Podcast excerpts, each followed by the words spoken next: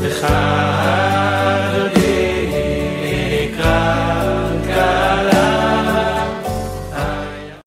רבי ישראל היקרים, אנחנו uh, היום uh, ברשותכם נעבור על תקציר הלכות פורים שלנו עוד פעמיים עד פורים, השבוע ובשבוע הבא עלינו לטובה.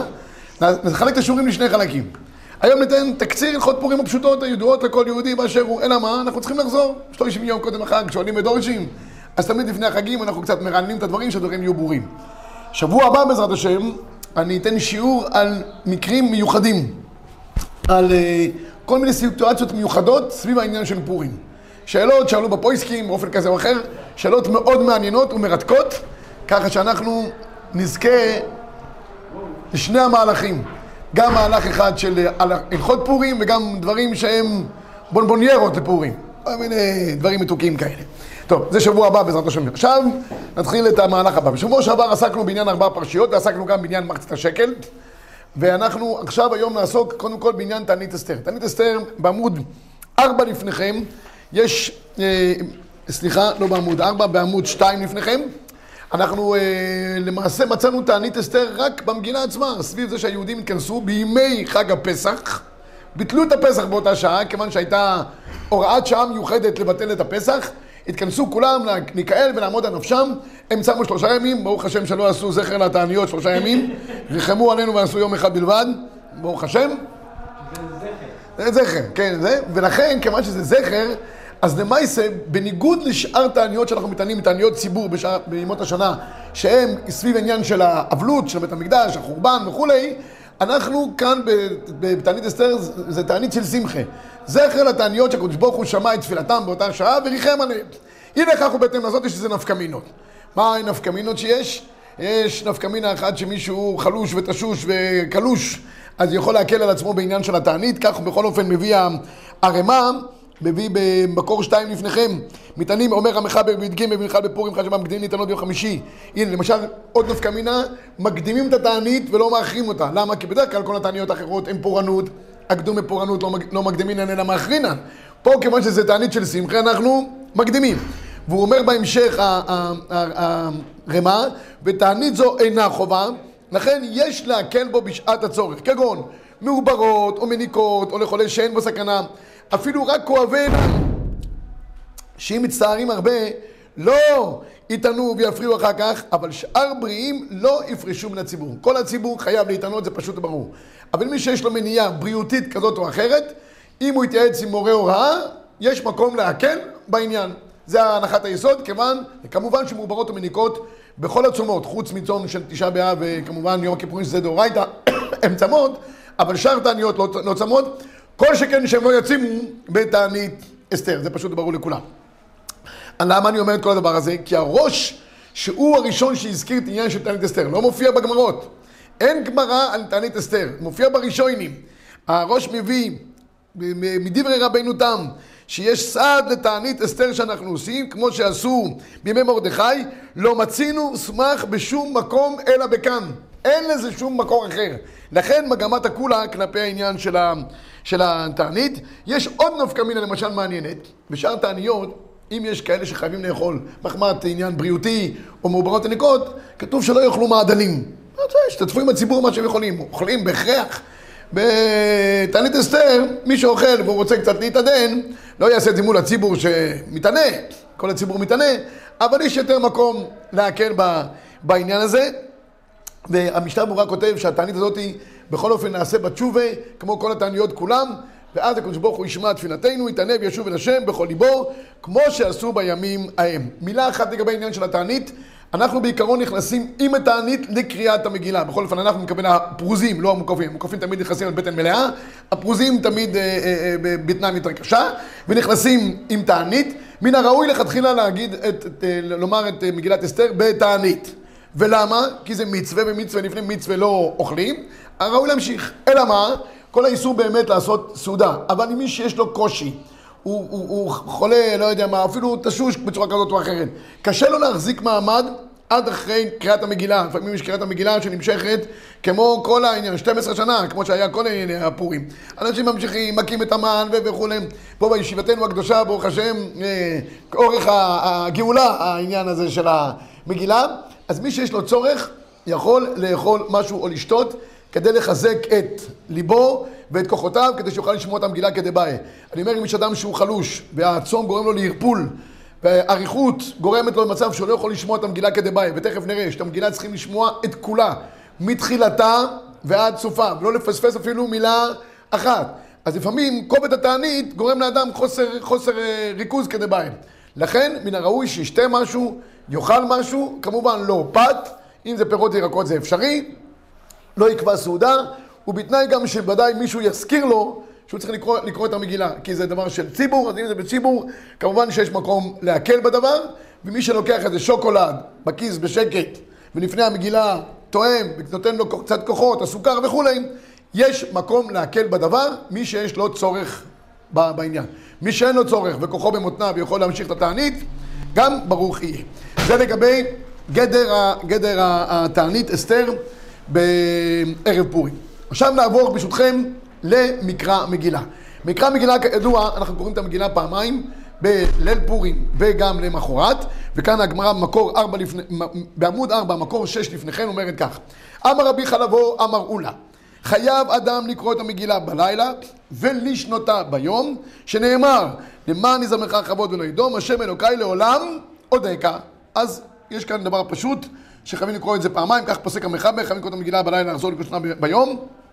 של לילה הזמנה כל הלילה, של יום הזמנה כל היום, מהנצח עד סוף היום, ואם קראה משאלה עמוד השחר כמו כל המצוות, בדיעבד יצא. לכתחילה תמיד טוב מנצח חמה ואילך. נקודה אחת חשובה, אף על פי שיש לנו מצווה לקרוא את המגילה פעמיים, עיקר קריאתה זה ביום ולא בלילה. ולכן גם כל המצוות נעשות ביום ולא בלילה. וכל העניין של המגילה עצמה אם יש לאדם נפקא מינה, אם הוא יכול לקרוא אותו בלילה או ביום, מאפשרים לו פעם אחת, לא יודע, נמצא, לא עלינו, בכלא או במקום אחר, נמצא באוקראינה, מנוסת, וככה או ככה, היום, היום יהיה עדיף. וכאן אנחנו ניגע בדבר נוסף לגבי ברכות המגילה, כידוע מברכים שלוש ברכות, אבל נחלקו הראשונים, האם מברכים שהחיינו פעמיים, גם בלילה וגם ביום. שיטת הרמב"ם מברכים שהחיינו רק פעם ראשונה בלבד, דהיינו בליל פורים. לא מברכים שהחיינו בבוקר, והאשכנזים, דעת הראש, סוברים שמברכים שהחיינו גם בלילה וגם ביום. לספרדים, הגם שמברכים רק בלילה בלבד, בכל אופן, אם יש אחד בציבור שלא שמע את הקריאה בלילה מסיבה כזאת או אחרת, והוא נמצא עם הציבור, אפשר בשבילו לחזור על ברכת שהחיינו גם ביום. עוד נקודה אחת נוספת, כשמברכים שהחיינו, כוונתנו לא רק על מקרא מגילה בלבד, אלא על כלל המצוות שאנחנו חייבים בפורים. זאת אומרת, משלוח מנות, מתנות היוונים וסעודת פורים. זה, זה הנקודה. תראו בבקשה את המחלוקת בין הרמב"ם לבין הרמ"א, מקור תשע לפניכם. הקורא את המגילה, מברך לפניה ג' ברכות, מקרא מגילת שתה ניסים, ושהחיינו זה נקרא מנח, וביום אינו חוזר ומברך, הכוונה היא שהחיינו, שאר ברכות כן. והרמ"א כותב, יש אומרים, דא ביום מברך שהחיינו, כך מופיע בשם הרבנו תם והראש, וכן נוהגים בכל מדינות אלו. הכוונה היא גם בסור, ברוסיה, גם באוקראינה וגם שאר מקומות פולין, באזור הזה כולו. כי הרמב"ם כותב, עיקר החידוש זה סביב העניין של המגילה. המגילה נעשתה פעם ראשונה. הרמ"א כותב, כיוון שזה כאילו שני מצוות. יש מצווה אחת בלילה, מצווה אחת ביום, אז על כל מצווה שמתחדשת מברכים עוד פעם שהחיינו. זה סיבת המחלוקת. מה? כן, כיוון שזה, הכל סובב סביב העניין של המגילה, היא ההתחלה של כל העסק, אז דרכם מברכים. ברוך אתה אדוני, כל ימין נורו. יפה. תראה את המגן אברהם, אה, רבנו אומר, המגן אברהם, למה אנחנו שוב פעם מברכים ביום? בעיקר מצוות קריאתה ביום, כמו שציינתי קודם. ולכן חוזרים ומברכים ביום. זה כביכול שני מצווה, צווי דינים, לילה ויום. מצוין. והמשנה ברורה כותב, כמו שציינתי לכם, שצריך לכוון בזה את כל ברכות היום, את כל מצוות היום. משלוח מנות, סעודת פורים, שהם גם כן מצוות ויודיע לשץ, המברך. דבאי כוונת שומע ומשמיע, שכל הציבור יכוון את זה ידי חובה באשר חיינו, לא רק על מקרא המגילה, אלא על שאר מצוות היום. מצוין. יש דיון מעניין לגבי הרב את ריבנו. בסוף ה... אז הרב את ריבנו היום זה מאוד אקטואלי, ברוך השם כל רב את ריבנו, ברוך השם כל הרבנים נמצאים בתוך העניין הזה. השאלה, אין שאלה השנה אם לברך את הרב את ריבנו או לא. כי הרבנים ברוך השם אה, עושים את הפעולה. אבל, אבל אה, השאלה היא, השאלה היא, האם לברך את זה בציבור או ביחיד? למה? כי הרב את ריבנו זה נפרד מהמגילה. יחיד שקורא את המגילה, אז הוא מברך בברכות שלפניה, זה פשוט. הברכה של אחריה, השאלה אם הוא מברך גם. למה? מה העניין? הרב את ריבנו זה עניין של, של, אה, של, של פרסום מניסה. ואם זה פרסום מניסה, אז אם זה בציבור, יש פרסום מניסה. אם הוא ביחיד, אין פרסום מניסה. אז השאלה היא, האם יחיד שקורא את המגילה, יש אחד קורא לאשתו בבית, אדם בא הביתה, אשתו לא יכולה להגיע, קורא לאדם מבוגר באופן כזה או אחר, האם הוא יכול לברך הרב את ריבנו כן או לא? נחלקו בזה הפויסקים. אומר השולחן ערוך מקור 13 לפ... לפניכם, ולאחריה נוהגים לברך הרב את ריבנו, אם לא ברך לא לפניה ולא לאחריה יצא, הגה, אומר הרמ"א, ואין לברך אחריה אלא בציבור. אומר הרמ"א, אין לברך. אין לברך את ברכת הרב את ריבנו, אלא בציבור בלבד. למה? כי משום פרסום מניסה. מכאן אנחנו רואים, ישנה מחלוקת, ישנה מחלוקת בין המחבר לבין הרמ"א. רבנו בוא, תשב כי ייגמר השיעור. זה דווקא נעים, זה פורים, זה משתלב טוב עם השיעור. אה, אה, אה, אז, יש מחלוקת בין המחבר לבין הרמ"א. לפי המחבר לא מברך, בין ביחיד בין בציבור, ולדעת הרמ"א מברך רק בציבור בלבד. זאת אומרת, במילים אחרות, מחלוקת ספרדים ואשכנזים. אי לכך ובהתאם לזאת, תראו בבקשה את ערוך השולחן, מקור 14, כתב רבינו הרמ"א, דברכה של אחריה, הכוונה היא רבי אהרון הרב את ריבנו. אתה בטח מזכה את הרבים ביחידים. אז יש לך לדבר בציבור. ויש לומר הטעם, דכיוון דאינה שייכת למגילה אלא ברכת הודאה משום פרסום מניסה. לא נתקנה אלא בציבור בלבד. שיש פרסום ולא ביחיד. ודע, שהביאו את זה בירושלמי. אני לא מצאתי את זה בירושלמי. שם אחד מהראשונים לא הזכירו את זה. מעניין, ערוך השולחן היה בודק את המקורות בפנים. אנחנו סומכים, הוא לא סומך. הוא פתח את הירושלמי ולא מצאו את הדבר הזה, שזה שייך לציבור. אבל כשנברא נגד מביא שיש מנהגות שתי שמות לברך אחריה גם ביחיד, וכמדומני שזה מנהג העולם. הביאור הלוכה מביא את המחלוקת שיש בעניין הזה, והוא כותב באמת שיש לחלק בין, בין, בין אם יש ציבור או אין ציבור, והכל תלוי במנהג. סופו של דבר, רבי ישי, הלוכה למעשה. הספרדים, גם כשהם נמצאים ביוחיד, מברכים הרב את ריבנו. אם אתה... זה, מברכים הרב את ריבנו. ואשכנזים, אם אין ציבור, לא, עכשיו אני צריך להגיד פה חידוש מעניין. אה, אה, כולם היום, זה, בקעת המגינה תמיד זה עניין של פמיניסטים. כן אישה תקרא, לא אישה תקרא, אישה תקרא לציבור, לא תקרא לציבור, תמיד זה מתעורר. בשני, בשני, בשני חגים זה מתעורר. בשמחה סתירה, שהנושים יוצאות מגדרם לשמוח עם התירה, ובמקרא מגילה. אה, כי נשים חייבות מקרא מגילה, תכף נראה את זה. אז השאלה היא, האם כשיש עשר נשים, הן גם מברכות הרב את ריבנו? אומר פתאום איזה אמנה יומך, כן. הן חייבות, נכון? יש גדר של מניין? יש מניין נשים, הנה, מצאנו מניין נשים. יש כמה מקומות בפויסקים שיש מושג שנקרא מניין נשים. זה אחד מהם רבי סייט. בשביל הקיבוצים זה מצוין המקור הזה.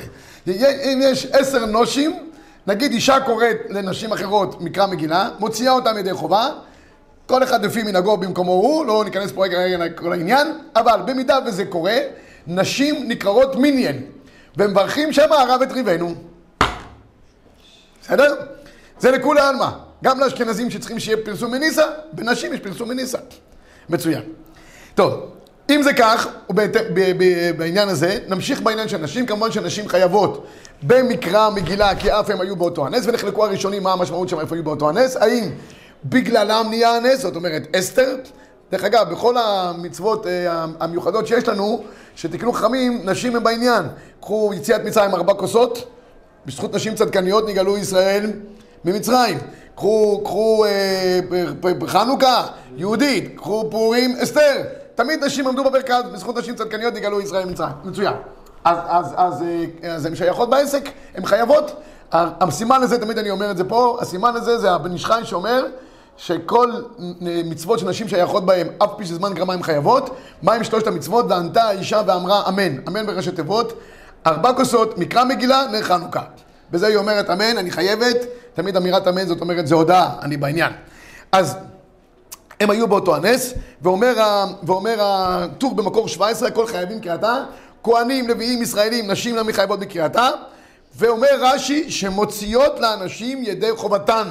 זה העניין. רש"י אומר, מה זה, זה לא רק שהן חייבות בעצמן, יכולות להוציא גברים ידי חובתם. כל שכן שיכולות להוציא נושים. אבל הבאה כותב, לא. אף על גב שחייבות במקרא מגילה, אינם מוציאות לאנשים. מה המחלוקת בין רש"י לבין הבהאג, האם אישה יכולה להוציא גברים כן או לא? מה חובת האישה במקרא מגילה? האם חובתה זה לשמוע רק בתולו, או חובתה לקרוא את המגילה? לדעת רש"י, חובתה לקרוא, וזה חיוב בדיוק כמו הגברים, לכן היא מוציאה גברים ידי חובתם. לפי דעת הבהאג יש שני רמות חיוב. הגברים חייבים בקריאה, הנשים חייבות בשמיעה.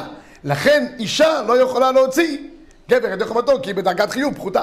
אה, בפשט כל גבר רץ לקרוא לעצמו, שאנחנו לא יודעים, אז קוראים במניין. לא, לא שלא יודעים, אנחנו יוצאים ידי חובה, מדין שומע כעונה. למה לא, לא יודעים? אפילו שאתה יודע, מסתום גם יודע, אבל הציבור שומע, ויוצא ידי חובה מדין שומע כעוינה. אז נשים שנמצאות, כל מי שנמצא בציבור, אין לו, אין לו, אין לו מגילה כשרה לידו. ובכל אופן, בכל אופן הוא שומע ויוצא ידי חובה. מדין מה הוא שומע ויוצא ידי חובה? מדין שומע כעוינה. בסדר? מצוין. אז, אז זה המחלוקת שיש בין הספרדים לבין האשכנזים בעניין הזה. תשמעו, אני אומר מחלוקת בין הספרדים לאשכנזים, כי כתוב, אמן אומר, ישנו עם אחד מפוזר ומפורד בין העמים. צריך שיתקיים למעשה. הכי טוב זה מתקיים בקריאת פרשת זכור. זה, זה, כל פר, מקום מכובד, לפחות שבע שמונה קריאות פרשת זכור, בכל מיני נוסחאות כאלה ואחרות. כן, גם הספרדים יש להם שלוש נוסחאות לפחות, יש טוניסאים עם סנטיק וקוף, וירושלמים, ומרוקאים וכולי, ולאשכנזים יש באשכנוזיס וארצידים, ויש לתימנים בלדי ושמי, ובואו כזה... מה? אין הבדל, לא משנה, אבל שקוראים, קוראים שני תימנים, לא משנה, שיהיה מפוזר ומפורט. אפילו שאין הבדל, זה לא משנה, לא משנה. מקפידים בזה מאוד, אני לימדתי גם שבוע שעבר, עד כדי כך בריסק מקפידים בעניין, שקוראים פרשת זכור בלי משקפיים שלא יהיה חציצה, רבי זית. עד כדי כך. אז, אז, אז, כן, כן. יש להם כמה חומוס, לא, לא, לא נגיד את כולם עכשיו, אבל זה אחד החומות. בכל אופן, למעשה רבי ישי, אם יש אדם תשוש בבית, לא עלינו, אדם חולה, ואשתו בלי עין הרע במיטב כוחותיה. בדרך כלל ברוב הבתים זה ככה, הבעל תשוש והאישה היא במלוא כוחותיה, והוא לא יכול לקרוא את המגילה, היא רוצה להוציא אותו ידי חובה, האם יכולה כן או לא? השאלה אם ספרדים או אשכנזים. תראו בבקשה את המחבר מקור 18, אחד הקורא ואחד השומע מן הקורא, יצא ידי חובתו, והוא שישמע ממישהו חייב בקריאתה, לפיכך. אם היה הקורא חרש או קטן או שויטה, השומע לא יצא. יש אומרים שאנשים, יש אומרים שאנשים אינם מוציאות את האנשים ידי חובתם. יש פה סתם ויש אומרים. סתם לפי המחבר, נשים מוציאות. יש אומרים, לא מוציאות. כלל גדול נקוד בידינו סתם, ויש אומרים לפי המחבר, הלכה כסתם. לכן, אנחנו אומרים שנשים לפי המחבר מוציאות ידי חובה.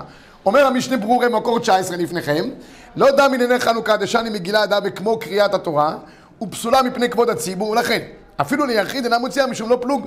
וגם דאפשר דאישה אינה חייבת בקריאה, אלא מה היא חייבת? בשמיעה. וכדלקמר, ומקרה שאינו מחויב בדבר לגבי האיש, אבל אישה מוציאה את חברתה. אישה מוציאה אישה. מניין נשים, אישה יכולה להוציא גם נשים אחרות. אין בעיה מבחינת ההלוכה. עכשיו, ניכנס פה לכל עניינים אחרים, זה צריך לשאול את הרב אריאל. אבל מבחינת ההלוכה, היא יכולה להוציא. איש, אישה ספרדיה יכולה להוציא בעל ספרדי תשוש, אישה אשכנזייה, גם בדרך כלל אפילו שהיא חזקה יותר, והיא חזקה יותר, אם בעלה תשוש, היא לא יכולה להוציא אותו ידי חובה. מה תעשה? תביא את הנכד, תביא את הילד, תביא מישהו שיוציא אותו ידי חובה. אומר הרמ"א למה זה? יש אומרים מקור עשרים, אם האישה קוראת לעצמה מברכת לשמוע מקרא מגילה, שאינה חייבת בקריאה. נפקא מינה גם לנוסח הברכה. נשים ספרדיות מברכות, אם מברכות לעצמם, הרי בדרך כלל זה ככה ההלכה, אתה כבר יצאת ידי חובה, רוצה לקרוא לאישה בבית, היא לא יצאה ידי חובה, שהיא תברך. אל תברך שוב פעם כבר יצאת ידי חובה. רק אם ההוא לא יכול לברך, תברך אתה בעצמך. אבל אם הוא יכול, שיברך בעצמו. אם זה אישה ספרדיה, מה היא תברך? לקרוא מקרא מגילה. אם זה אישה אשכנזייה, מה היא תברך? לשמוע מקרא מגילה. ותראו את הרב עובדיה, מקור 21, יש אומרים שאף על פי שאנשים חייבות במקרא מגילה, אינם מוציאות את האנשים מתחתם. יש חולקים, ואומרים שנשים יכולות להוציא את האנשים מתחתם. ואף על פי שהעיקר כדעה האחרונה, נכון לחוץ של ספרה ראשונה, אלא אם כן שאתה תדחק, ומכל מקום אין לאסור בזה משום קול באישה ערווה. אה, הרב עובדיה מדבר על ציבור, אני אומר, אישה בציבור יכולה כביכול להוציא את הרבים מדי חובתם, כי הרי חייבת באותה דרגה. אלא זה לא כבוד הציבור, יש דין שאישה לא קוראת בתורה, אישה יכולה להעלות את התורה, למה היא לא עולה מפני כבוד הציבור, כך אומרת הגמרא במגילה. אז אומר הרב עובדיה, לציבור זה לא, אבל אני אומר אם זה בני זוג בבית, או משפחה מצומצמת, והאישה רוצה לקרוא או להוציא את הגברים ידי חובתם, לפי המחבר והספרדים, יכולה, אין שום בעיה. והיא תברך גם מקרא מגילה, בסדר? רגע, למה אבל אין בזה אה, משום אה, כל באישה ערווה?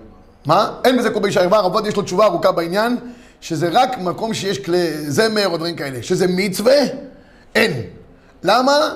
כי הוא, דעתו על המצווה, דעתו לא על, על, על, על הקול של האישה. אם היא שרה, יש חזנית, הם כאלה אה, צווחות ב- בקולם, זה סיפור אחר.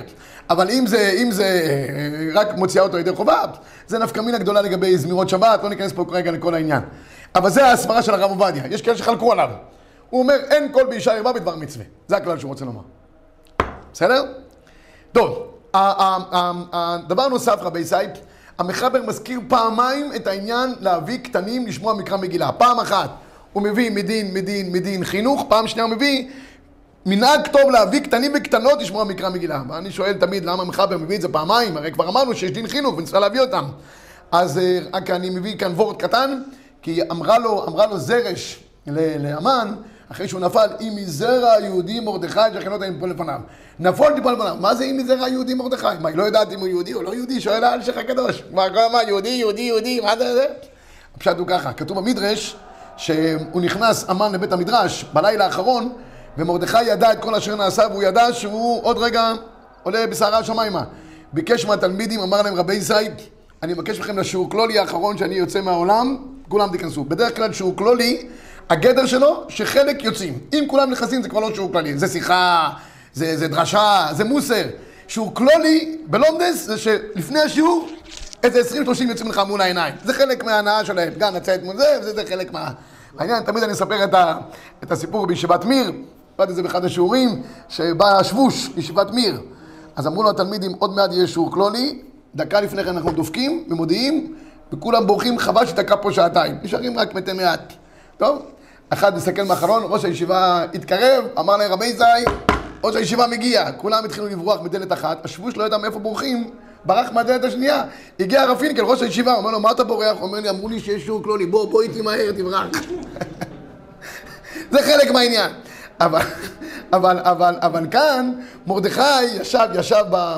תמיד הטבח היה אומר לי, בישיבה שלמדתי, אומר לי, תשמע, לשיעור קלוני שלי כולם נכנסים, בארוחת צהריים, אצלך לא כולם. תמיד הוא אמר לי, אני מתחרה איתך ואני מצליח יותר. הוא צודק, לארוחת צהריים כולם מגיעים. אה, אה, אה, מה רציתי להגיד? אז, אז הוא אמר להם שהוא גדול וזה, ואז מרדכי נכנס, והוא רואה בית מדרש מלא. פש, תלמידים והכל פינה פלואים. אז הוא סיפר לזרש אשתו כל אשר קרה, ומה הוא קרא? הוא אומר, אני רואה תלמידים יושבים, שומעים שהוא כלולי, בית מדרש מלא, ברוך השם, כל הישיבה שלנו, פינה פלואים. אז אומרת לו זרש אשתו, תדע לך, אם מזרע היהודי מרדכי, אם זרעו של מרדכי, ממשיך בדרך, ועם כל העוצמות האלה, והחילותה לנפול לפניו, נפול תיפול לפניו. אז זה בדיוק העניין, אני חושב, של המחבר, שכל פורים בזכות תינוקות של בית רבן, שהמשיכו את הדרך. ולכן מנהג טוב להביא קטנים וקטנות, הם היסוד של כל העניין של פורים. טוב, זה בעניין של, ה, של החיובים. הדבר האחרון שניגע להיום, כבר לא נספיק, אני רואה את שאר המצוות האחרות. דבר אחרון, במקרא המגילה צריכים להיות מרוכזים לאורך כל המגילה כולה. מי שיש לו מגילה כשרה מולו, מן הראוי שיקרא בלחש, לא בקול גדול, כדי שלא יפריע לאחרים בסביבה, ויצא ידי חובה בעצמו על ידי הקריאה של עצמו. זה הדבר האידיאלי. מי שאין לו מגילה כשרה, ישמע מפי השליח ציבור שקורא יוצא ידי חובה, כמו שאמרתי, מדין שומע כעונה, אבל אם הוא מרגיש שהוא פספס מילה, לא יודע, היה לו פתאום הסח הדעת, או היה המן והיכו בו בכל עוז, הפגיזו את המן בטילי שיוט או טומהוק. עיין ערך אה, רוסיה וזה, והוא מרגיש שהוא קצת הצליח, שיקרא בעצמו את הפסוק או אפילו את הפסוקים שהוא מרגיש שהוא חיסר בהם כדי שיוכל לרוץ קדימה. אין בעיה עם זה, למה? דין נקוט בידינו, קראה על פה, עד חצייה יצא. עד חצייה. אז אם הוא קרא בעל פה, ובשאר המגילה הוא קורא מפי המגילה על ידי שליח ציבור, יצא ידי חובה. לכן, הרבה תלמידים כאן אחרי המגילה עומדים בתור. פספסתי איזה מילה, הרי ברוך השם פה אצלנו התלמידים יראי שמיים בתכלית, והם בטוחים ואז יצאו ידי חובה או לא יצאו ידי חובה. אז אני רואה כבר את התור שיש פה, אני אומר לכולם, רבי ישראל, אם זו השאלה, יצאתם ידי חובה, יצאתם ידי חובה. אם לא, נרדמת בהם, אם נרדמת זה סיפור אחר. אם חלמת, לא יודע, על השידוך, האם כן לסגור איתה או... זה, זה, זה, זה שאלה. אבל, אבל אם זה לא נוגע לדברים האלה, מסתומה שמעת, יצאת, ואם השלמת בעצמך את הפסוקים שחיסרת, ודאי יצאת ידי חובה. בלי נרבים בהלוכה, רבי ישראל, על מי מנוחות ינענני. שבוע הבא נסיים את כל הלכות פורים, בעזרת השם יתברך. שבת שלום ורב, צו לתעבוד.